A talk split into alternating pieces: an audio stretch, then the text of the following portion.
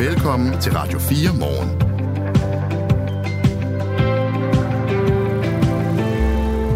Godmorgen. Vi er nået til fredag i øh, den uge, der leder hen til en dag, hvor mange går på ferie. Og ja, øh, uge toogfyrre, som sagt, lige om hjørnet. Det er højsæson for nogle ting. Også i den mere kuriøse afdeling for indberetninger af sæler. Dyrenes Beskyttelse bliver simpelthen ringet op konstant af mennesker, der oplever, at de ser en sæl og synes, de vil gøre opmærksom på det, fordi de vurderer, at sælen er i nød. Men lad dem være, lyder det gode råd fra Dyrenes Beskyttelse. Jeg ved, vi kommer til at tale med et menneske med forstand på de dele øh, i den her halve time. Der er også øh, fuld fart på i øh, Mellemøsten, hvor Israel tilsyneladende er på vej ind i Gazastriben. Vi ved ikke så meget endnu andet, end at øh, man fra israelske myndigheders side har rådet civilbefolkningen til at søge sydpå i det her landområde, som jo er enormt tæt befolket. Det, det kommer vi også til at nærme os. Ja, det gør vi. Som du var inde på, så oplyser det israelske militær ifølge nyhedsbureauet Reuters, at man altså vil foretage de her operationer i betydelig grad i, i, i Gazaby øh, i de kommende dage. Og militæret opfordrer alle, der befinder sig i det område, altså i Gazaby, og Gazaby er jo så den største by, Gazastriben, og de opfordrer befolkningen til at rykke sydpå. Israel har ikke meldt sådan præcist ud nu, hvad operationerne i Gazaby indebærer, men vi taler med Jacob Røm Barfod, der er major og P H D i militær ledelse ved Forsvarsakademiet sådan om cirka et kvarters tid, og han kan være med til at gøre os klogere på, hvad der rent faktisk er ved at ske øh, i Gaza lige nu. Samtidig er der altså en gisselsituation. Hamas, som er terrororganisationen, der stod bag de angreb i Israel i weekenden, har taget omkring et hundrede og halvtreds mennesker som gidsler og har erklæret, at man vil øh, henrette nogle af dem efterhånden, som Israel bomber. Der har der, øh, Hamas tilsyneladende trukket i land. I hvert fald hævder man, at gidslerne, gidslerne er i god behold. Også trods det, at de er skjult forskellige steder i Gaza, hvor der jo har været israelske luftangreb siden mandag. Der kommer dog en implicit trussel i en melding på beskedtjenesten Instagram, hvor der, øh, det lyder fra øh, ja, en pressebriefing fra Hamas. Vi er fuldt dedikeret til at behandle gidslerne i overensstemmelse med vores religiøse værdier og international lov, men vi er samtidig meget bekymrede for, at de vil blive ofre for de israelske bombardementer. Lyder det sådan lidt tvetydigt fra Gaza i den her besked. Radio fire Morgen er i dag med Claus Andersen og Kasper Harbo. Det er fredag, trods alt. Klokken er otte minutter over otte. Godmorgen. Du lytter til Radio fire. Skolernes efterårsferie står for døren, og for mange danskers vedkommende så betyder det, at øh, der bliver ekstra god tid til at gå lange ture ved stranden. Og gør man det, så kan man være heldig at møde en af dem her.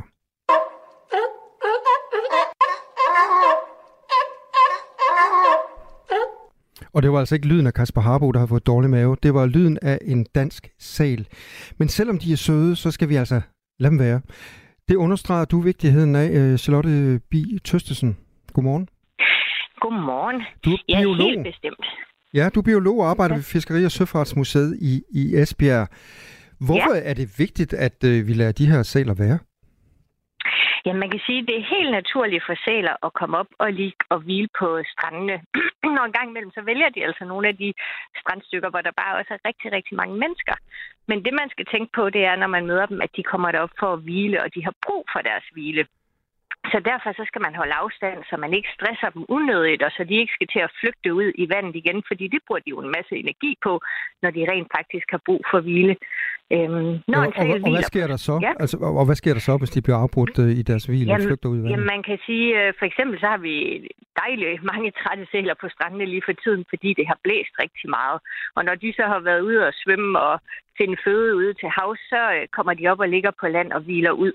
Øhm, Og hvis de så ikke får den hvile, som, som de har brug for, så kan man så sige, så kan det være, at de ikke har nok energi til at kunne tage ud og finde føde efterfølgende, og så bliver det sådan en ond spiral. Og så kan man altså få afmagret, afkræftede sæler på, på stranden, som måske så i sidste ende går hen og bliver syge også. Nu er det så Dyrenes Beskyttelse, der kommer med øh, det her opråb, at vi skal lade sælerne være. Men, mm-hmm. men hvad må vi så? Altså må vi godt... Øh Hvor tæt må vi gå på dem? Må vi godt beundre dem og sige, nej, det er ikke en sød sæl? Ja, hvis man holder god afstand, man kan kigge på sælen og kigge på sælens reaktion, når man nærmer sig. Hvis den løfter hovedet og kigger meget intenst i den retning, hvor man kommer fra, så er det fordi, den er opmærksom på, man er der, og måske også ved at blive lidt nervøs. Hvis den så begynder at bevæge på sig og begynder måske at trække ned mod vandet igen, så er man helt sikkert kommet for tæt på. Man kan sige, at nogle af de unge sæler kan man faktisk komme rigtig tæt på, uden de forsvinder ud i havet igen. Men man kan også se på deres vejrtrækning, at den bliver nervøs og mere stødende. Så jeg vil anbefale, at man i hvert fald holder rigtig god afstand. Og så kan man måske, hvis man har en kikkert med, så kan man jo sagtens få en, en god oplevelse alligevel. Man kan sige, at der kan også være nogle af sælerne, der er syge. De findes også, og, og især også her i efterårsmånederne. Der er altså rigtig mange af de sælunger, der blev født i sommer, som øh, bukker under for parasitter i lungerne, som de faktisk får fra de fisk, de spiser. Og så kan man sige, så er det de svageste af dem, der bliver inficeret i en, i en sådan grad, at, at hvad hedder det, de får øh, sådan en, en sekundær lungebetændelse. Og så ligger de og hoster og pruster og bløder måske ved snuden og virker apatiske og, og, og afmagret også. Hvad skal vi så gøre, ja. Charlotte Bi Tøstesen, hvis vi ser en sæl, der har det dårligt? Ja. Jamen, så kan man enten ringe til Dyrenes Vagtcentral, og man er faktisk også velkommen til at ringe til Fiskeri og Søfartsmuseet, fordi så det, man kan gøre for de sæler, det er, at Naturstyrelsen, de kan, hvad hedder det, tage ud og få dem aflivet, så de ikke ligger og lider på strandene. Så budskabet fra Esbjerg her fredag morgen, det er, ser du en sæl, så lad den være? Helt sikkert, ja. Og hvis man er i tvivl om, om det er en syg sæl, så helt sikkert enten kan man ringe til os, eller Dyrenes Vagtcentral, eller til Naturstyrelsen. Øhm, fordi så, øh, så kan vi lynhurtigt vurdere, om det bare er en sæl, der ligger og hviler sig, eller om det kunne være en sæl, der er syg og skal hjælpes øh, et bedre sted hen. Charlotte Bi Tøstesen, biolog og arbejder ved Fiskeri- og Søfartsmuseet i Esbjerg. Tak fordi du var med til at gøre os klogere på sæler her til morgen. Det var så let, og god weekend. Tak og lige måde. Ja, og det er der altså rigtig mange, der ringer ind med til Dyrenes Beskyttelse på nummeret atten tolv. Og det er ikke nødvendigvis noget problem, at man ser en sæl, der ligger og hviler på land. Det var øh, også budskabet her. Øh, T V MidtVest har også talt med en, øh, en repræsentant fra Dyrenes Beskyttelse, der hedder Peter Gravlund Nielsen, der siger, vi starter altid med at forklare dem, at det er helt normalt for sæler. De hviler sig på land. Sådan er det. Hvis du ser en i Herning eller Silkeborg eller sådan meget langt fra havet, så kan det godt være, at du skal ringe, men ellers så har de det faktisk fint. Det er budskabet herfra. Klokken er tolv minutter over otte. Det her er Radio fire morgen. Øh, nu var du lige ude i en underlig lyd af en sæl for lidt siden. Jeg ja. tror lige, vi skal rydde op i nyhederne om dyrelyde, fordi der er kommet en historie på øh, portalen videnskab punktum d k, der handler om en Et dyr, der angiveligt lyder som et andet dyr. Skal jeg gætte det så nu? Ja, du skal for det første gætte, hvad det lyder som, og så skal du gætte bagefter, hvad det rigtige er. Okay. Er du klar? Ja.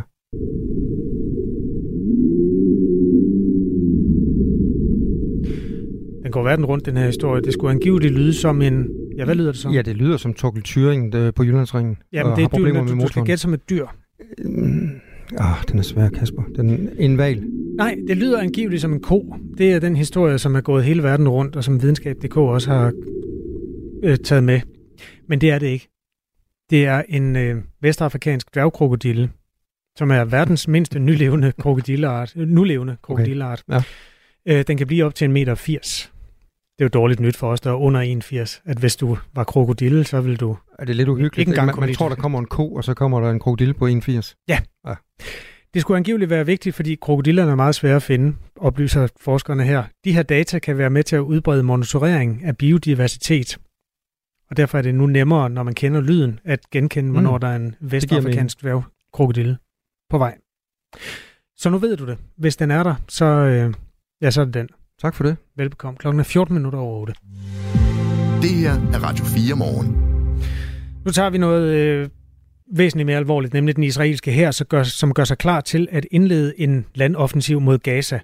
I dag oplyser det israelske militær ifølge nyhedsbyrået Reuters, nemlig at man vil foretage operationer i betydelig grad, som det hedder, i Gaza by de kommende dage. Og man har simpelthen opfordret de civile, der befinder sig i byen, til at øh, rykke sydpå. Gazaby er den største by i Gazastriben, som er et lille område. Altså det er på størrelse med Mors. Og så er det bare afsindigt tæt befolket, der bor to komma to millioner mennesker. Altså hvis man holder sammenligningen med Mors, så bor der hundrede gange så mange mennesker på et område, som er lige så stort. Den israelske hær skrev for tyve minutter siden på det sociale medie X, rettet mod de civile i Gazaby. Terrororganisationen Hamas fører krig mod Israel, og Gazaby er et område, hvor militære operationer vil finde sted. Denne evakuering er for din egen skyld, lyder det altså. Og det er altså en opfordring til, at man evakuerer sig selv. Og med os nu, der har vi Jacob Røm Barfod, major og P H D i militær ledelse ved Forsvarsakademiet. Godmorgen. Godmorgen. Jacob Røm Barfod, hvad lægger du i den her israelske øh, melding, som øh, er kommet her for ganske kort tid siden?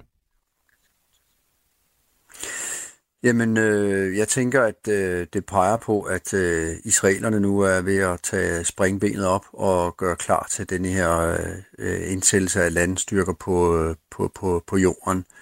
Øh, og det vil de gøre ved at tage hensyn til civilbefolkningen, give dem mulighed for at, øh, at forlade området, øh, sådan at israelerne måske i højere grad kan benytte sig af deres, øh, deres våben og, øh, og magtanvendelse i, øh, i den nordlige del af, af Gaza. Endelig så tænker jeg også, med alle øh, militære operationer kan der være et, et øh, misinformations-vildledningselement i, i det her. Vil man øh, sige et og, og gøre noget andet, skabe måske små kaotiske tilstande i den nordlige del af Gaza, for at, at have øh, en, en anden plan i ærmet. Hvad skulle formålet det, være? Altså, hvad skulle den jeg anden plan tænker, være? At, at, jamen, det kunne være at øh, overraske øh, Hamas ved, at, øh, at de tror, at, at nu, nu skal der ske en ting, øh, og de forholder sig og forbereder sig på det, men i virkeligheden sker der en anden ting. Jeg tænker ikke, der er nogen indikationer på, at det er tilfældet, men, men det er altid en god idé lige at tænke, hvad, hvad, hvad, hvad, hvad kunne det modsatte være det her? Altså, hvad, hvad kunne vildledningselementet være i det? Hvordan kunne man prøve at snyde øh, fjenden, om man så må sige? Hvis det altså er en øh, landoffensiv øh, ind i Gazastriben, øh, der er på vej, så vil det betyde, at Israel går ind i Gaza via landjorden med infanteri, kampvogne og artilleri. Ifølge nyhedsbureauet Reuters, så har Israel sendt bud efter tre hundrede og tres tusind reservestyrker. Ifølge den amerikanske avis The Washington Post, så svarer det til, at omkring fire procent af den israelske befolkning, altså de her tre hundrede og tres tusind reservestyrker. Og der bor omkring en halv million mennesker i, i Gaza by. Så hvis det nu er øh, landstyrker, der, der er på vej... Øh, Hvad tror du så baggrunden er for, at, øh, at det er ved at ske? Jamen det øh, er jo givetvis, at man vil ind og, øh, og besætte området. Man vil ind og tage kontrol over øh, området. Man vil ind og, og sikre sig, at øh, der ikke kommer flere angreb fra Hamas side ind i, øh, i Israel. Dels ved øh, affyring af raketter, men også ved øh, Hamas styrker på, på jorden, der går ind i, i Israel. Så man, man, man tænker, at man vil kontrollere området og sørge for, at, øh, at, at der kan øh, undgå øh, mere, øh, flere dræbte is, israelere.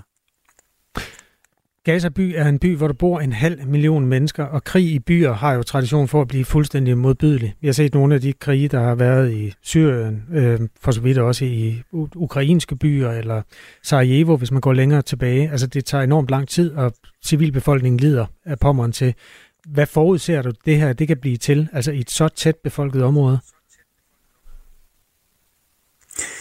Jamen under forudsætning af, at Hamas stadigvæk har kampgejst og har nok soldater og har nok øh, ammunition og, og våben, og de skal selvfølgelig også have noget mad at drikke, øh, og de er i stand til at, at lave en, en, et modstand mod de fremrykkende israelere, så kan det her blive øh, langvarigt, og det kan blive øh, grimt med kamp fra, fra hus til hus øh, igennem støv og, og murbrokker.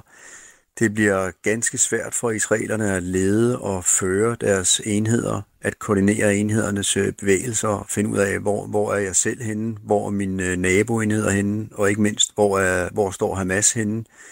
Øhm, så det er nogle, nogle vanskelige øh, manøvrer, man skal, skal igennem der. Øhm, og Hamas har jo muligvis en interesse i, at, øh, at jo flere civile, der rent faktisk bliver i området, øh, jo sværere vil det være for israelerne at komme ind i området, fordi at de skal bruge mere tid og være mere omhyggelige i deres målplanlægning og måludpegning for at forsøge at sikre sig, at, øh, at man ikke unødigt øh, kommer til at, at slå mennesker, civile mennesker ihjel.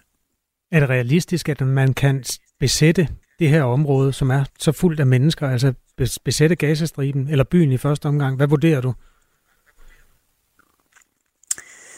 Det er jo svært at, at udtale sig om, øh, men der er jo eksempler på krigs, krigshistoriske eksempler, hvor man har prøvet at, at besætte områder, og det lykkedes til dels, men efter ti år fandt man ud af, at det, det, det virkede ikke alligevel, eller så måtte man trække sig ud. Øh, så det, er, det, det kommer an på, hvordan at, at, at, at, at Hamas de, de forholder sig og kan forholde sig til det her. Det er klart, hvis Hamas er...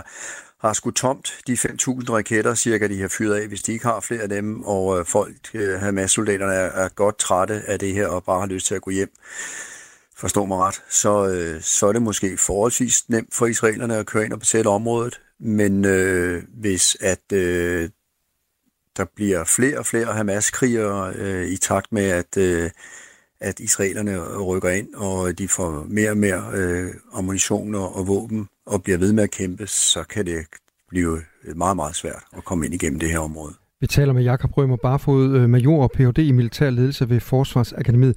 Jacob, du, du sagde før, at øh, Hamas øh, kunne have en interesse i, at øh, civilbefolkningen øh, bliver på Gazastriben. Det lyder meget kynisk. Øh, og hvor kynisk kan man tillade sig at være i, i, i sådan en konflikt?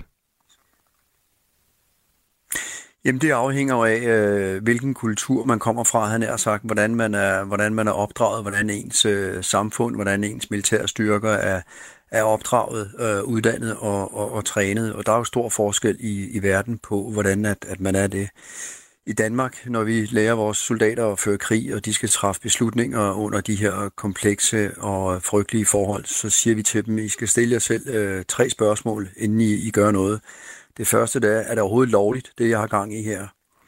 Øh, det næste, det er, er det overhovedet hensigtsmæssigt? Godt være det lovligt, men er det hensigtsmæssigt, vi gør det her? Og det sidste, det er, når jeg har truffet den her beslutning, kan jeg så leve med det bagefter? Hvis man kan svare ja til alle de tre spørgsmål der, så, så kan man gå i gang med opgaveløsningen. Hvis man ikke kan, så må man lige øh, reflektere lidt mere over øh, situationen og eventuelt øh, spare med nogle andre om, omkring det. Og øh, det her med det lovlige, det er der jo nogle øh, øh, nationer og organisationer, det går de ikke så meget øh, op i, øh, så man er ikke så opsat på at, op, øh, at overholde øh, krigens, øh, krigens love, som man går bare i, i, i gang med, med, med det, som er kynisk, øh, og krig er jo øh, øh, kynisk, så, så der er en anden form for... Øh, Øh, kyniskhedsskala, hvor at øh, nogle de øh, kommer hurtigt op øh, i toppen af den, og andre de, de bliver nede i den, i den lavere ende, fordi man, man øh, har et, et andet værdisæt at gennemføre krig ud fra. Tak skal du have, Jacob Røm Barfod, major og Ph.D. i militær ledelse ved øh, Forsvarsakademiet. Godmorgen. Godmorgen, selv tak. Ifølge han nægter, at der har været tale om sådan en bevidst manipulationsstrategi fra hans side, ikke? Ja. Charles Manson. Og det er overbevist om, der har været. Kultlederen, der endte som centrum for en række bestialske drab. At det lige går ud over de mennesker, det går ud over, det er tilfældet. Lyt med, når vært Christoffer Lind og religionshistoriker Peder Bybjerg forsøger at forstå mennesket bag monstret i Krimiland. Manson er helt sikkert sociopat, højst sandsynligt psykopat. Find det i Radio fires app, eller der, hvor du lytter til podcast. Radio fire. Der er måske mere bag. Ikke så forudsigeligt.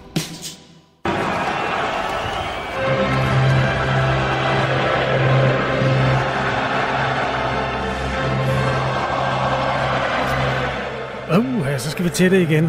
De der fra Kasakhstan, de var ikke ret nemme sidste gang, men nu er det så på hjemmebane i et udsolgt Parken i klitten rødt og hvidt, at Danmarks fodboldherrer kan tage et afgørende skridt mod E M, hvis det altså lykkes at slå de der krop umulige kasakhstanere.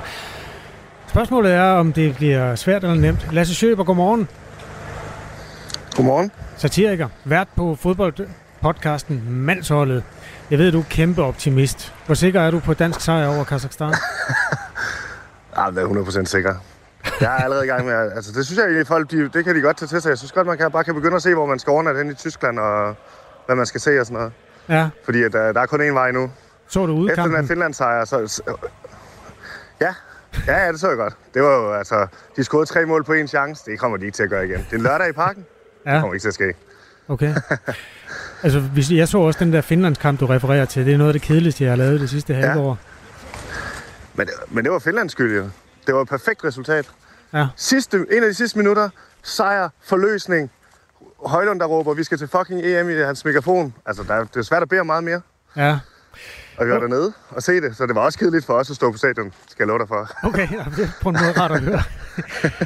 Jeg taler med Lasse Schøber, der er satiriker og vært på Mandsholdet. Øh, Danmark del, øh, ligger på andenpladsen nu, altså i en E M-kvalifikationsgruppe, hvor Slovenien indtager førstepladsen, og så er Finland også med i kapløbet, og vi har jo også fået spillet Kasakhstan med ind i topstriden på en eller anden måde ved at, at lægge os ned derovre.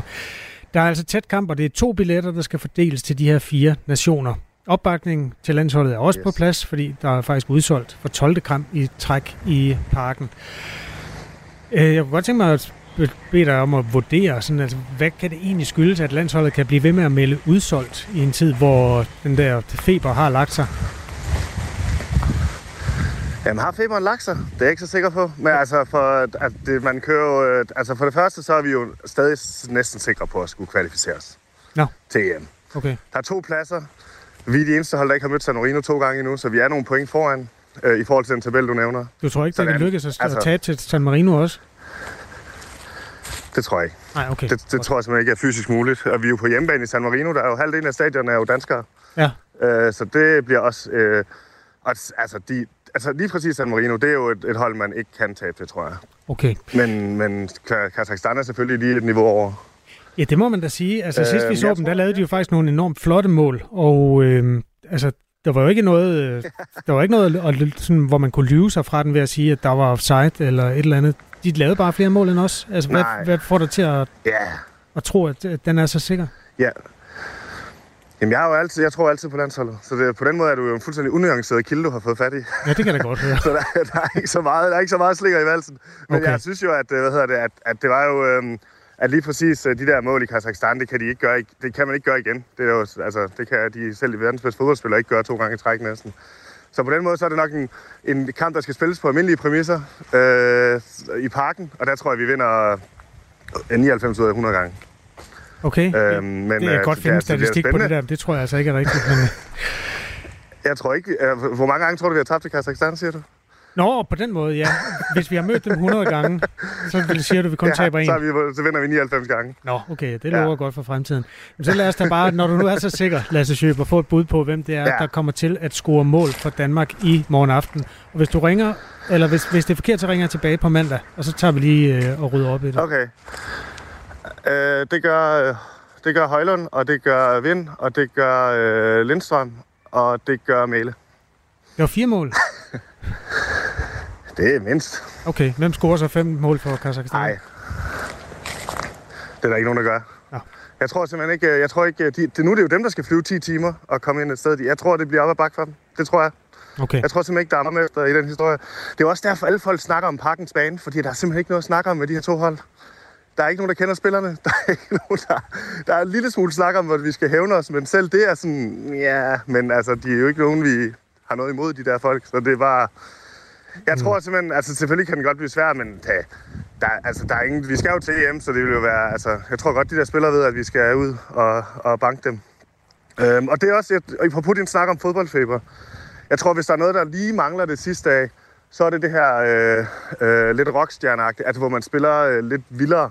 Du snakker selv om Finland også, ikke? At det var mm. lidt kedeligt. Sindssygt Hvis man kedeligt. Kan få niveauet op og, og, øh, og spille lidt mere underholdende igen. Altså, så, så, er, øh, altså, så tror jeg, at feberen er fuldstændig tilbage. Jeg tror, den ligger og lurer lige under. Jeg tror, alle ligger med syvogtredive komma fem. Lige ved at skulle lægge sig i, med fodboldfeber. men, øh, men man mangler lige det sidste, og det, kunne de, det synes jeg måske godt, de kunne levere i de her to kampe. Øh, som på papiret skulle være, en, øh, skulle være nemme, ikke? Øh, så kan man passe lidt bedre på mod Slovenien øh, ja. i november. Lasse Schøber, du er lige præcis sådan men, en, der øh... mangler i min stue, når Danmark øh, spiller fodboldkampe, fordi den der optimisme omkring... Du skal bare følge mandsholdet, jo. Du skal bare ind og følge mandsholdet på Instagram, så er der, ja. der er rigeligt med hype til dig. Så tak skal du have. Ja, jamen, det lover jeg. Og så kan det være, at øh, jeg håber en eller anden dag, vi kommer til at se en fodboldkamp sammen, fordi du ser noget andet, end det, jeg ser. Jeg ser jo alt det andet også. Jeg ser jo, at det er jo virkelig det der med, at det, jeg synes, landsholdsfodbold er den sidste bastion. Meget af det andet er ødelagt. Af moderne fodbold. Landsholdet er, du kan ikke holde med, du, du holder bare med et hold. Du kan ikke holde ja. med Manchester United, Barcelona og Brøndby. Du kan holde med, med Danmark. Lasse Schøber, tak fordi din, du er så ukuelig og utvetydig i din måde at bakke landsholdet op på. God kamp i morgen. Ja, jeg glæder mig til at smitte dig ja, med fodboldfeber. Jeg arbejder på sagen. Ja. Det er i morgen klokken tyve femogfyrre. God kamp. Klokken er halv ni. Nu er der nyheder på Radio fire. Det første evakueringsfly for danskere i Israel og de palæstinensiske områder går her til eftermiddag fra Tel Aviv. Det skriver Udenrigsministeriets borgerservice på det sociale medie X, tidligere kendt som Twitter, natten til i dag. Der er også planlagt et fly i morgen. Udenrigsministeriet ringer P T til alle på danskerlisten, der ønsker evakuering. Vi tilbyder konkrete flyafgange og søger bekræftelse på ønske om plads, skriver ministeriet på X. Israels militær oplyser her til morgen, at det vil foretage operationer i Gazaby i de kommende dage. Det skriver nyhedsbureauet Reuters. Det er dog ikke meldt ud fra Israels side præcis, hvad der ligger i, at der skal foretages operationer i Gazaby. Et flertal i Folketinget blev sent i aftes enige om en ny kontanthjælpsaftale, og den aftale skal gøre kontanthjælpssystemet mere enkelt, lyder det fra beskæftigelsesminister Ane Halsbo-Jørgensen. Vi har indgået det første forlig på kontanthjælpsområdet i femogtyve år bredt i Folketinget, og det er jeg utrolig glad for, fordi det har været for længe været en kastebold mellem skiftende regeringer, og det har betydet, at vi har faktisk fået et ret kompliceret system. Øhm, nu bygger vi på Ydelseskommissionens anbefalinger, der kom øh, for to år siden, til et mere simpelt system. Forliget betyder blandt andet, at to hundrede og femogtyve timers reglen bliver afskaffet. I stedet bliver der indført et boligstøtteloft, som skal give incitament til, at kontanthjælpsmodtagere tager et arbejde. Der kommer også et tillæg til ydelsen, som skal gå til fritidsaktiviteter for børn af kontanthjælpsmodtagere. Udover regeringspartierne, så er Konservative, De Radikale og S F med i aftalen om et nyt kontanthjælpssystem. To kvinder er døde efter et skyderi natten til i dag i et villaområde i Tullinge syd for Stockholm. Det oplyser svensk politi ifølge nyhedsbureauet T T. Politiet har anholdt to personer. Sverige har på det seneste været præget af skyderier og eksplosioner med forbindelse til kampe i det svenske bandemiljø. Der er dog ikke nogen melding om, hvorvidt skyderiet i nat har forbindelse til det. Og så skal vi en tur over Atlanten for Steve Scalise, som er formand for det republikanske flertal i Repræsentanternes Hus, opgiver nu at blive den næste formand for hele huset. Han har ikke længere troen på, at han kan samle den nødvendige opbakning. Republikanerne har et snævert flertal i Repræsentanternes Hus, så de burde i princippet kunne finde et flertal for en republikansk kandidat.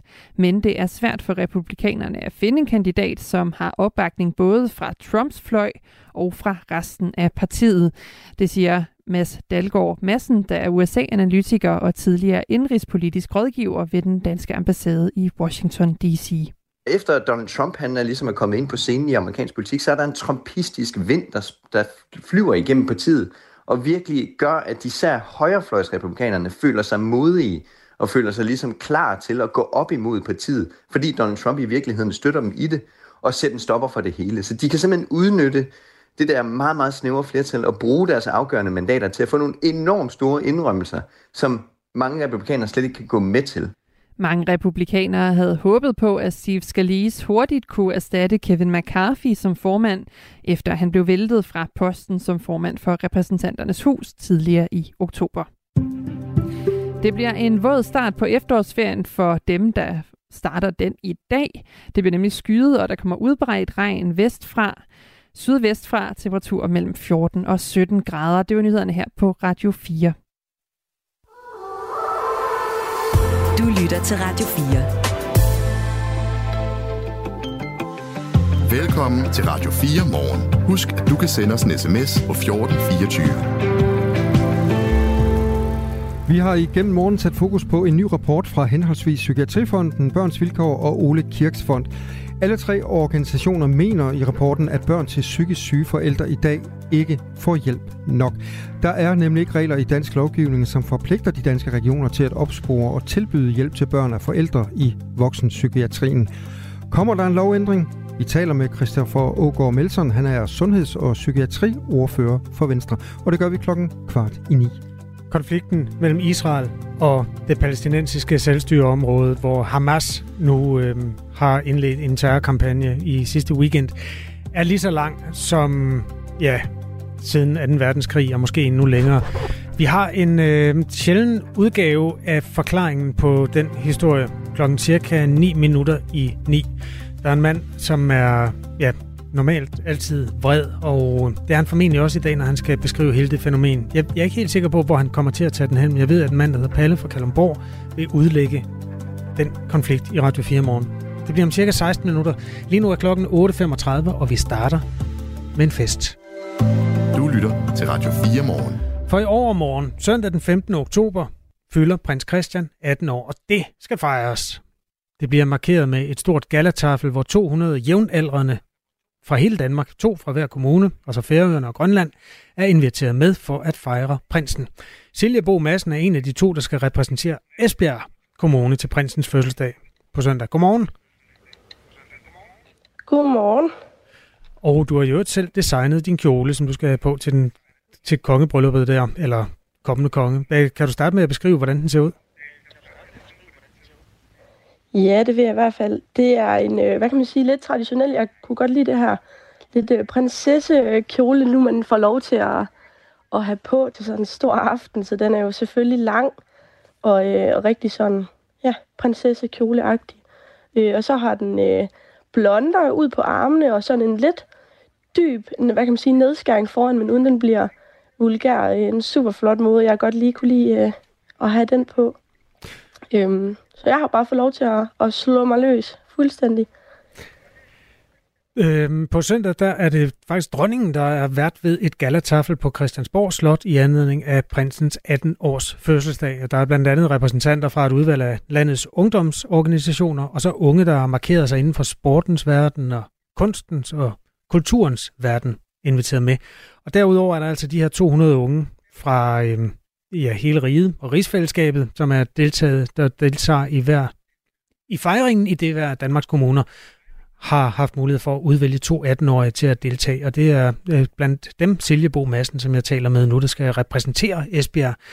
Hvilke tanker gør du da egentlig om at repræsentere Esbjerg Kommune øh, i det her felt? Jamen det tror jeg, jeg er en god kandidat til, fordi jeg netop er jo født og opvokset i Esbjerg.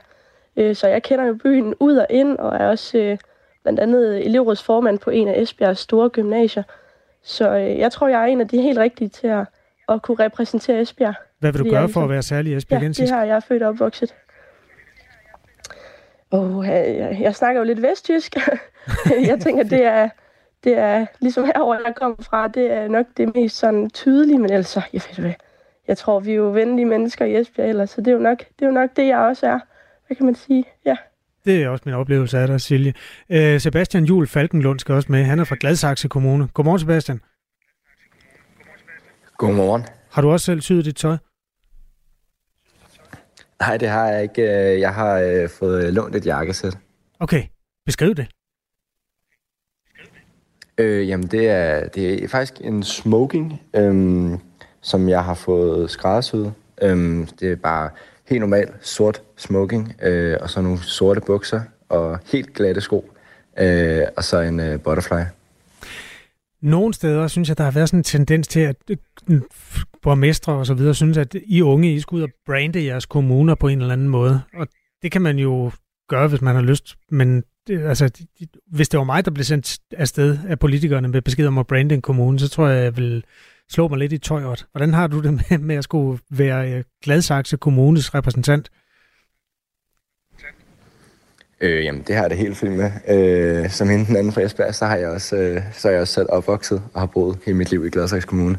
Øh, så ja, det, det har jeg det helt fint med. Hvad er det særlige ved Gladsaxe Kommune? Altså, det er jo også sådan, for, for nogen, at det er måske en københavnsk forstad, som så mange andre. Er der noget, noget særligt? Jeg ved ikke, om der er noget særligt, men det er i hvert fald en kommune, der tager godt hånd om, godt hånd om dens beboere. Jeg har i hvert fald aldrig oplevet nogen problemer med min kommune. Og så tager de så godt af skolerne og sådan noget. Det har jeg i hvert fald oplevet på min folkeskole, da jeg gik der. Ved du hvad, det er jo også god branding i hvert fald, at man er i stand til at drive folkeskoleområdet. Det giver problemer nok nogle steder. Det er som sagt Silje Bo Madsen, jeg taler med, og Sebastian Juhl Falkenlund, som repræsenterer henholdsvis Esbjerg og Gladsaxe Kommuner ved det tafel, som skal festligholde prinsens atten års fødselsdag på søndag. Silje Bo Madsen, hvis du får mulighed for en snak eller en dans øh, med prinsen, hvad vil du så gøre? Det er godt nok blevet spurgt om mange gange, og jeg må indrømme, at det ved jeg simpelthen ikke. Jeg tror, jeg har heldigvis sådan en, et menneske, der er god til bare at improvisere lidt og snakke ud fra situationen, så jeg tror, at det er der, jeg tager den fra, når jeg vidste nu, at jeg er så heldig. Er du nervøs? Overhovedet ikke. Jeg er bare spændt på en, hvad kan man sige, ved, det bliver en god aften og en, en storslået aften, for det er jo fantastiske omgivelser. Ja, yeah. Så nej, jeg, jeg vil ikke sige, at jeg er nervøs, nej. Sebastian Juhl Falkenlund, har du tænkt over det, altså hvis man skulle få mulighed for at veksle nogle ord med prinsen? Øh, jamen altså, jeg tænker, at det, det er vel lidt respektløst ikke at svare, så det tænker jeg, at lidt man bliver nødt til, hvis de spørger en. øhm, men altså, ja, jeg tænker bare, at det, altså, det er en, det er en helt normal, et, et helt normalt menneske, andet end at han selvfølgelig er kongelig, ikke? Så jeg vil bare, som har en samtale med en. Det var dejligt, at de begge to havde tid til at, at hilse på både os her i Radio fire morgen, og jeg går også ud fra, at det er første gang, I møder hinanden. Det kan være, at I lige kan nå at, at skåle på søndag. Ha' en rigtig god fest, begge to. Tak. Sebastian Juhl Falkenlund er altså fra Gladsaxe, og Silje Bo Madsen er fra Esbjerg og skal til fest hos prinsen på søndag. Klokken er otte enogfyrre. Du lytter til Radio fire morgen. Til Radio fire. Vi skal vi lige en kort stund blive et, øh, i den kongelige familie? Ja, det kan vi sagtens. Ja, fordi kronprinsesse Mary og børnene, prins Christian, prinsesse Isabella og prins Vincent, de var inde og se opsætningen af eventyret om Peter Pan, og det var de i Glassalen i Tivoli i weekenden. Og øh, her har de så øje for en helt særlig skuespiller på scenen. Kronprinsparets yngste datter, tolv-årige prinsesse Josefine. Hun har nemlig en øh, rolle i Peter Pan. Og, øh, det jeg kender his... ikke lige galleriet. Der er Peter Pan, og der er ham, øh, sørøveren, og så er der Klokkeblomst. Det er cirka, hvad jeg kan.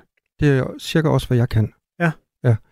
Øh, det er en historie, øh, som man kan læse i Billedbladet. Og på rollelisten, der fremgår det, at øh, Josefine Sofia Ivalo, som hun hedder, altså prinsesse Josefine, mm. hun spiller en af På pulserne. Har du hørt om dem? På pulserne? På pulserne. Nej, det har jeg da nu. Hvad laver de? Jamen, øh, de bor på Ønskeøen, sammen med havfruerne og de glemte børn. Okay. Dem kan vi godt huske. Havfruerne og de glemte børn. Ja, det tror jeg. Og her rejser Peter Pan og veninden Wendy så hen i... Øh, i øh, altså hen på den her ø. Og, og, og der møder de så øh, drengen, som nægter at, at, at blive voksen. Og den her opsætning, den øh, fremføres af Eventyrteateret. På Eventyrteaters Dramaskole i Søborg, der bliver tre hundrede børn og unge mellem syv og tyve år undervist i discipliner inden for teater og musical. Og på Eventyrteaters Facebook-side, der, der kan man så se billeder af prinsesse Josefine i rollen som uh, en af populserne under en uh, sminkeprøve.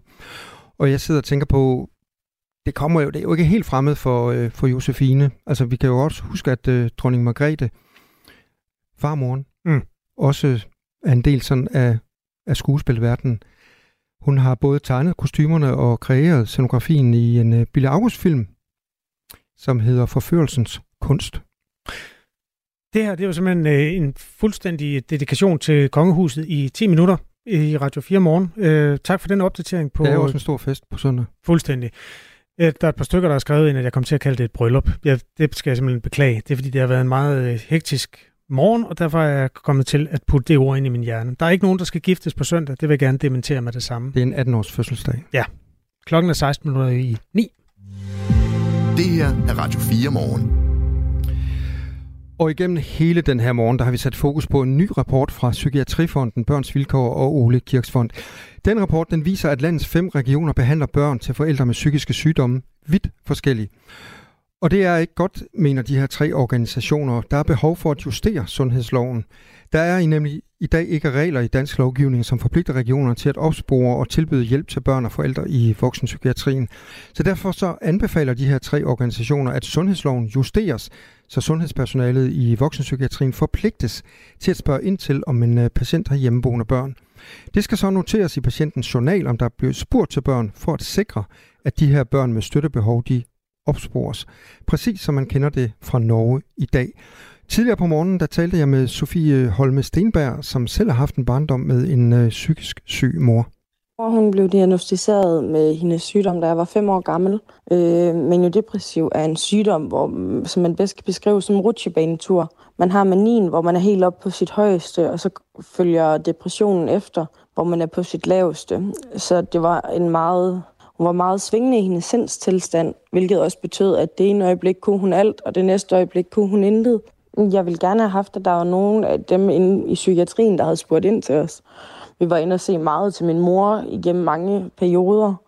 Jeg har også, da jeg var teenager, jeg har selv været inde ved psykiatrien og besøge hende, både på den åbne og på den lukkede afdeling, hvor jeg jo så har sagt, at jeg skal besøge min mor, og hun hedder Charlotte, og hvilken stue er hun på. Og der er aldrig nogen selv der, der har spurgt, sådan, hvordan jeg har det, og selvom det er en oplagt mulighed. Så har vi Christoffer Aagaard Melsen med. Han er sundheds- og psykiatriordfører i Venstre. Godmorgen. Godmorgen. Christoffer Aagaard Melsen, er det en god idé, at som de her tre organisationer, Psykiatrifonden og, og, og Børns Vilkår blandt andet, at de anbefaler, at vi, vi kigger mod Norge, og at vi spørger ind til de voksne patienter, om de har, har børn derhjemme? Er det en god idé, at vi følger efter i det spor? Det Det tror jeg godt, det måske kunne være. Altså, der er ingen tvivl om, at øh, når vi kigger ned i tallene, så er det, at øh, en forælder har psykisk sygdom, det er noget af det, vi ved, der er allerstørst chance for at, at forudse, om, øh, om børn og unge de vil få problemer selv senere i livet. Øh, og det kunne jo godt tyde på, at, øh, at det også handler om, at vi måske ikke altid er gode nok til at hjælpe dem øh, på den måde, vi kan øh, i deres barndom.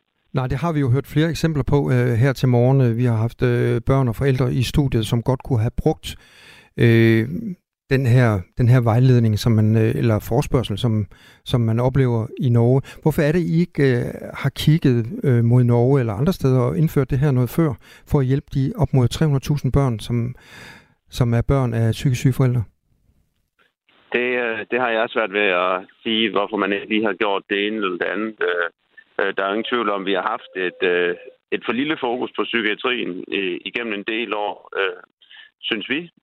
Og det er jo også derfor, vi er glade for, at der nu bliver sat rigtig meget mere fokus på psykiatrien med den her ti-års psykiatriplan, hvor der bliver brugt tre komma fem milliarder kroner ekstra på, på bedre tilbud i psykiatrien. Og der synes jeg da også, at vi skal have en snak om, hvad det er for nogle tilbud, vi giver til pårørende, og hvad det er for en kvalitet, der er på tværs af landet i, den, i det tilbud, der er til. Så kommer, I, så kommer I til at bruge nogle af de her penge på det her forslag? Ja, det kan jeg ikke sige præcis på forhånd, om det lige bliver det her forslag, men jeg synes, at, og jeg ved også, at pårørendes, altså samarbejdet med pårørende i psykiatrien, det er noget af det, vi kommer til at snakke om, og der synes jeg da helt sikkert, at vi skal dykke ned i den her rapport og kigge på, om der er noget inspiration her, vi kan bruge i det arbejde. Så hvad er det, du vil tage med til de her forhandlinger, når du nu hører om det her? Jamen, det er jo et fokus på, at at der er forskel på, hvad, hvilken hjælp man får, når man har en forælder, der er, er psykisk syg i, i Danmark. Og også, at, at vi ved, at det har nogle store, en stor betydning for, hvordan de kommer til at klare sig i livet, alt efter hvilken hjælp de får. Og så skal vi jo have dykket ned i øh, præcis, øh, hvad, hvad kan vi gøre, og hvad, hvad er gavnligt at gøre. Og så skal vi jo også have nogle øh, folk, der er klogere på os på banen, til at, til at rådgive os i forhold til, om der er noget, vi skal, skal ind og kigge på her. Så lige nu, der vil du ikke garantere, at øh, du tager det her forslag med til, til forhandlingerne. I, du vil kigge på det, siger du? Ja, altså jeg kan jo garantere, at, øh, at der bliver et bedre, eller der bliver et større fokus på øh, de pårørende, også til, altså de pårørende til, til patienter i, i psykiatrien, end der har været øh, historisk. Om det lige præcis en til en bliver det ene forslag eller det andet forslag, eller hvordan vi kommer til at indrette det, det synes jeg også, at vi skylder de andre partier i Folketinget, at vi tager en åben dialog om præcis, hvordan vi kommer til at lave nogle indsatser. Sådan sagde altså Christoffer Aagaard Melsen, sundheds- og psykiatriordfører i Venstre. Tak skal du have. Selv tak. Her på Radio fire Morgen har vi forsøgt at få et interview med indenrigs- og sundhedsminister Sophie Løhde, altså også fra Venstre. Det kunne ikke lade sig gøre, men vi har fået et skriftligt svar fra ministeren, og det lyder sådan her. Jeg er meget enig i, at vi skal blive bedre til at finde de børn, der har forældre med alvorlige psykiske lidelser, og som kan have behov for støtte. Og vi må ikke se så store regionale forskelle i hjælpen til børn, der står i en meget svær og sårbar situation. Det her er Radio fire Morgen. Radio fire Morgen har jo efter bedste evne belyst den krig, som er i fuld gang imellem Israel og øh, de palæstinensiske terrorister fra Hamas, som øjensynligt gemmer sig i Gaza by, og der er alle mulige alvorlige takes på den historie, hvis du lytter tre timers Radio fire Morgen øh, hver eneste dag. Det her det er måske mere i den satiriske afdeling, men ikke desto mindre en udlægning af den konflikt, som jo kan være enormt svær at få en entydig udlægning på, fordi der er simpelthen to versioner, alt efter hvilken side af Gazamuren man stiller spørgsmålene på. Det her det er Palle fra Kalundborg, som også har fulgt med i den sidste uges nyhedsstrøm. Du har ringet til Nationen-telefonen. Læg venligst din holdning efter bippet. Ja, det er Palle fra Kalundborg. Nå. Så er den gale i Mellemøstbetændelsen igen, nærmere betegnet mellem Israel og Hamas. Jamen Palle, det her har stået på i århundreder. Lige så længe jøder og muslimer har boet dør om dør, så har der været konflikter. Nja, ikke helt. Faktisk slet ikke. Men øh, hvis Palle husker rigtigt, så er historien om det såkaldte Israel og det såkaldte Palæstina cirka sådan her. Den bliver lang. I starten af nitten hundrede-tallet, der hedder det hele bare det osmanniske rige, og der bor både muslimer og kristne og en lille bitte, bitte, bitte smule jøder. De har det okay med hinanden, dog uden at tage til Gardasøen sammen på ferie i en fællesejet campingvogn. Men flere og flere af det osmanniske rige, de begynder at føle, at de ikke bare er araber. De faktisk, de føler sig også som palæstinenser. Jeg ved ikke, om de vågnede en morgen og ned, gik ned til morgenbordet og fortalte deres mor og far, at nu identificerede de sig som palæstinenser, og herfra skulle tiltales med de rette pronomener. Anyways, samtidig i Europa, så begynder den såkaldte zionistbevægelse, som er europæiske jøder, at ture rundt med fortællingen om, at jødedommen, det er faktisk ikke bare en religion. Det er faktisk også en nationalitet, og at, det faktisk, og at de faktisk også burde have deres helt eget land. Ligesom i de gode gamle bibelske dage, hvor forhud, det var noget Gud samlede på, og græshopper var noget, man irriterede egypterne med. Så de begyndte at flytte til Palæstina-området i det osmanniske rige, som de jo engang havde fået af Gud. Og, som også, og så også fordi de var pisse trætte af at være blevet forfulgt overalt i Europa. I århundreder på grund af det der klassiske pikhoved-europæiske tilgang til de der jøder, som laver banker og slår Kristus ihjel. Nå, efter første verdenskrig, der vælter det osmanniske rige som havemøbler i en efterårsstorm på Falster. Og englænderne og franskmændene, som de imperialister de var, de delte rovet og splittede Mellemøsten i to. Og den del, som britterne drak deres te i, blev kaldt for det britiske mandat for Palæstina. Så faktisk et dårligere navn end Danmarks Demokraterne Inger Støjberg. Nå, i første omgang, så var britterne helt cool med, at der er flere og flere jøder, de rykkede ind i de historiske omgivelser. Men jøderne og araberne i Danmarks Demokraterne Inger Støjberg, sorry, undskyld, i det britiske mandat for Palæstina, de begyndte at tæve hinanden oftere end Lars Løkke lyver. Og det må der jo gøres noget ved fra engelsk side, for ellers så er man bare ikke stor nok til at stjæle andres lande. Så omkring nitten trediverne, så begyndte britterne at begrænse tilstrømningen af jøder til Englands demokraternes mandat for Inger Støjberg. Og det, det blev jøderne pisse stramme i krøllerne over. Så de begyndte at danne små militsgrupper, som bekæmpede de såkaldte palæstinensere og det såkaldte britiske overherredømme. Men så i Europa kom Hitler på banen, og efter han var færdig med hans ting, så mildest talt for mange var en lettere overreaktion, var alle i Vesten pænt enige om, at det hele var lidt synd for jøderne. Så ideen om en jødisk stat begyndte at lyde som en rimelig plaster på såret, og så ville europæerne og amerikanerne også kunne slippe af med deres eget ry som antisemitter. Det er en ren win-win. Men jøder og muslimer i Støjbergsmandaternes demokrater for Palæstina, de blev ved med at ryge kebaben på hinanden. Og i nitten syvogfyrre så beslutter England sig for at dele britisk Palæstina for mandater til Inger Støjberg i to.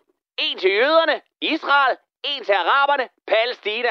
Og Jerusalem, ja, den skulle altså lige forsøge at deles om som skilsmissebarn i ulige uger. Og så skred englænderne ellers hjem til deres kogte grøntsager og danske bacon, og så skulle de ellers finde ud af, hvordan de nu var englændere, uden at bestemme over en hel masse andre lande. Men nu er araberne pissesure, fordi de to stater mere i deres øjne minder om europæisk overherredømme og blande sig i arabisk kultur i det hele taget. Så flere arabiske lande, som selv lige var blevet selvstændige efter at franskmændene og englænderne fuckede hjem, ja, de går sammen om at føre krig mod det nye såkaldte Israel. For som araberne plejede at sige på de der kanter, som betyder, en jødisk nabo er en død nabo. Men jøderne havde sat kalorten godt ned om ørerne, så de vandt krigen. Og imens de gjorde det, så pressede de grænserne ind i det såkaldte Palæstina og kyldede de palæstinenser, som boede der, ud, hvis efterkommere i dag udgør cirka syv millioner rigtig sure araber. Så nu herskede jøderne i hele området, lige på nær Gaza, som Egypterne styrede, og så Vestbredden, som Jordan børstede tænder i. Så i nitten syvogtres, så er den fandme gal igen. Israel er i krig med nabolandene i seksdageskrigen, og da den var slut efter, hvad jeg gætter, var seks dage, så var Israel vokset endnu mere. Nu havde de sørme også Gaza og Vestbredden og hele Jerusalem. Plus lidt mere, så muslimerne de måtte finde et andet tempelbjerg og andre hellige steder at dunke deres pande i gulvet på. Men så i nitten otteoghalvfjerds, ja, så sluttede Israel faktisk fred med Egypten, som de også lige var kommet til at tage Sinai fra i den der seksdageskrig. Og man skulle tro, at det var en glædelig begivenhed, men nu blev alle de andre araber i de mellemøstlige lande endnu mere skidesure, for de havde regnet med, at Egypterne de var på deres hold, og ikke var så nogen, der sluttede fred med de der irriterende jøder. Men med årene, ja, så faldt de alle sammen lidt ned og røg sig en shisha i skyggen, og så begyndte de også at slutte fred med Israel. Men israelerne, de havde fandme ikke tænkt sig at give hverken Gaza eller Vestbredden fra sig. Så konflikten den blev kun endnu større end Morten Messerschmidts ego herfra. Og diverse militser og P L O, som enten står for Palestine Liberation Organization eller praktiserende lægers organisation. Men jeg tror, det er det første. Ja, de begyndte at bekrige Israel herfra. Under ledelse af, hvis jeg siger Arafat, hvad siger du så? Men så skete der noget skørt. Op igennem firserne, imens P L O og Israel gav den fuld hummus med ekstra chili og hvidløg, ja, så begyndte flere og flere israelere skulle flytte ind i Gaza og ind på Vestbredden. Både af religiøse årsager, politiske årsager, men også fordi der trods alt var mere billigt at bo. Gaza blev kort sagt jødernes lolland. Og den nye fattigmands exodus var med fuld støtte fra den israelske stat, som ovenikøbet gav dem noget militær med til beskyttelse. Fordi som vi ved, så er en sur araber en eksplosiv araber. Så fra slut firserne og frem til en gang i halvfemserne, der rullede palæstinenserne, ha, det rimer, de rullede ud med en ekstrem modstand mod de nye naboer. De såkaldte intafadaer, som med tiden også gjorde flere og flere palæstinensere sikre på, at det gode gamle P L O skulle alligevel være for slap i kødet. Og vupti, så blev Hamas født, som ikke alene gav palæstinenserne frihedskamp for eget land, de smed også en ordentlig omgang god gammeldags islamisme oven i turbanen. Så nu var der fredsaftaler igen. Oslo-aftalen, som godt nok ikke lovede myseost og gratis C D'er med aha til alle i Mellemøsten, men bare lovede, at israelerne nok skulle begynde at tænke over, om de måske en dag på et eller andet tidspunkt kunne overveje, at det kunne tænkes, at de måske ville finde på at forlade de besatte områder, og på den måde give palæstinenserne en selvstændig stat.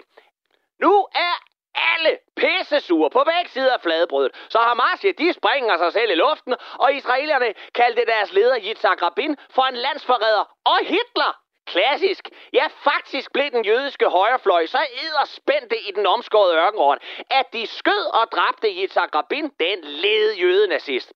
Og så er vi faktisk fremme ved i dag, hvor Israel i en tid, hvor de trues med borgerkrig fra egne rækker, fordi Benjamin Netanyahus højrefløj tager flere og flere frihedsrettigheder fra deres borgere. Ja, de bliver angrebet i det værste terrorangreb i Israels historie fra terrororganisationen Hamas. I ved, dem som det meste af venstrefløjen kalder for frihedskæmpere på linje med Hvidstensgruppen. Og dem som højrefløjen nu mener, at samtlige palæstinensere sympatiserer med, inklusive de små børn, som de nu vil tage nødhjælpen fra, så vi rigtig kan få nye vestlige hadende terrorister i fremtiden.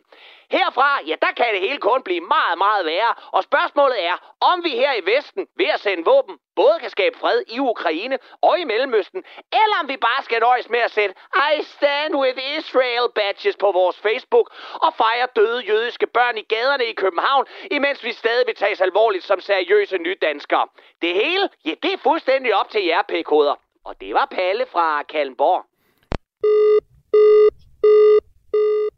Ja, sådan lød det altså fra Kalundborg, der i dag havde fokus på Mellemøsten. Ja, og som var ved at være træt af at høre på de rituelle kampe om lige præcis den diskussion der. Det slipper man for i Ring til Radio fire, som er debatprogrammet mellem ni og elleve på den her kanal. Vores kollega Sylvester Guldberg Røn kommer til gengæld til at kigge nærmere på en ret principiel og interessant debat inden for Danmarks grænser. Sagen er jo den, at fodboldklubben F C København har anket en bøde på hundrede tusind kroner, som klubben har fået, fordi der var fodboldbannere på øh, klubbens stadion øh, eller i forbindelse med øh, Superliga-kampe, der kritiserede politiet. Den øh, debat, den kommer Sylvester også til at tage med hjælp fra Politiforbundets formand Heino Kegel og direktøren i F C København, der hedder Jacob Lauesen. Det er noget af det, der er mellem ni og elleve. Du har lyttet til en podcast fra Radio fire. Find flere episoder i vores app, eller der, hvor du lytter til podcast. Radio fire. Ikke så forudsigeligt.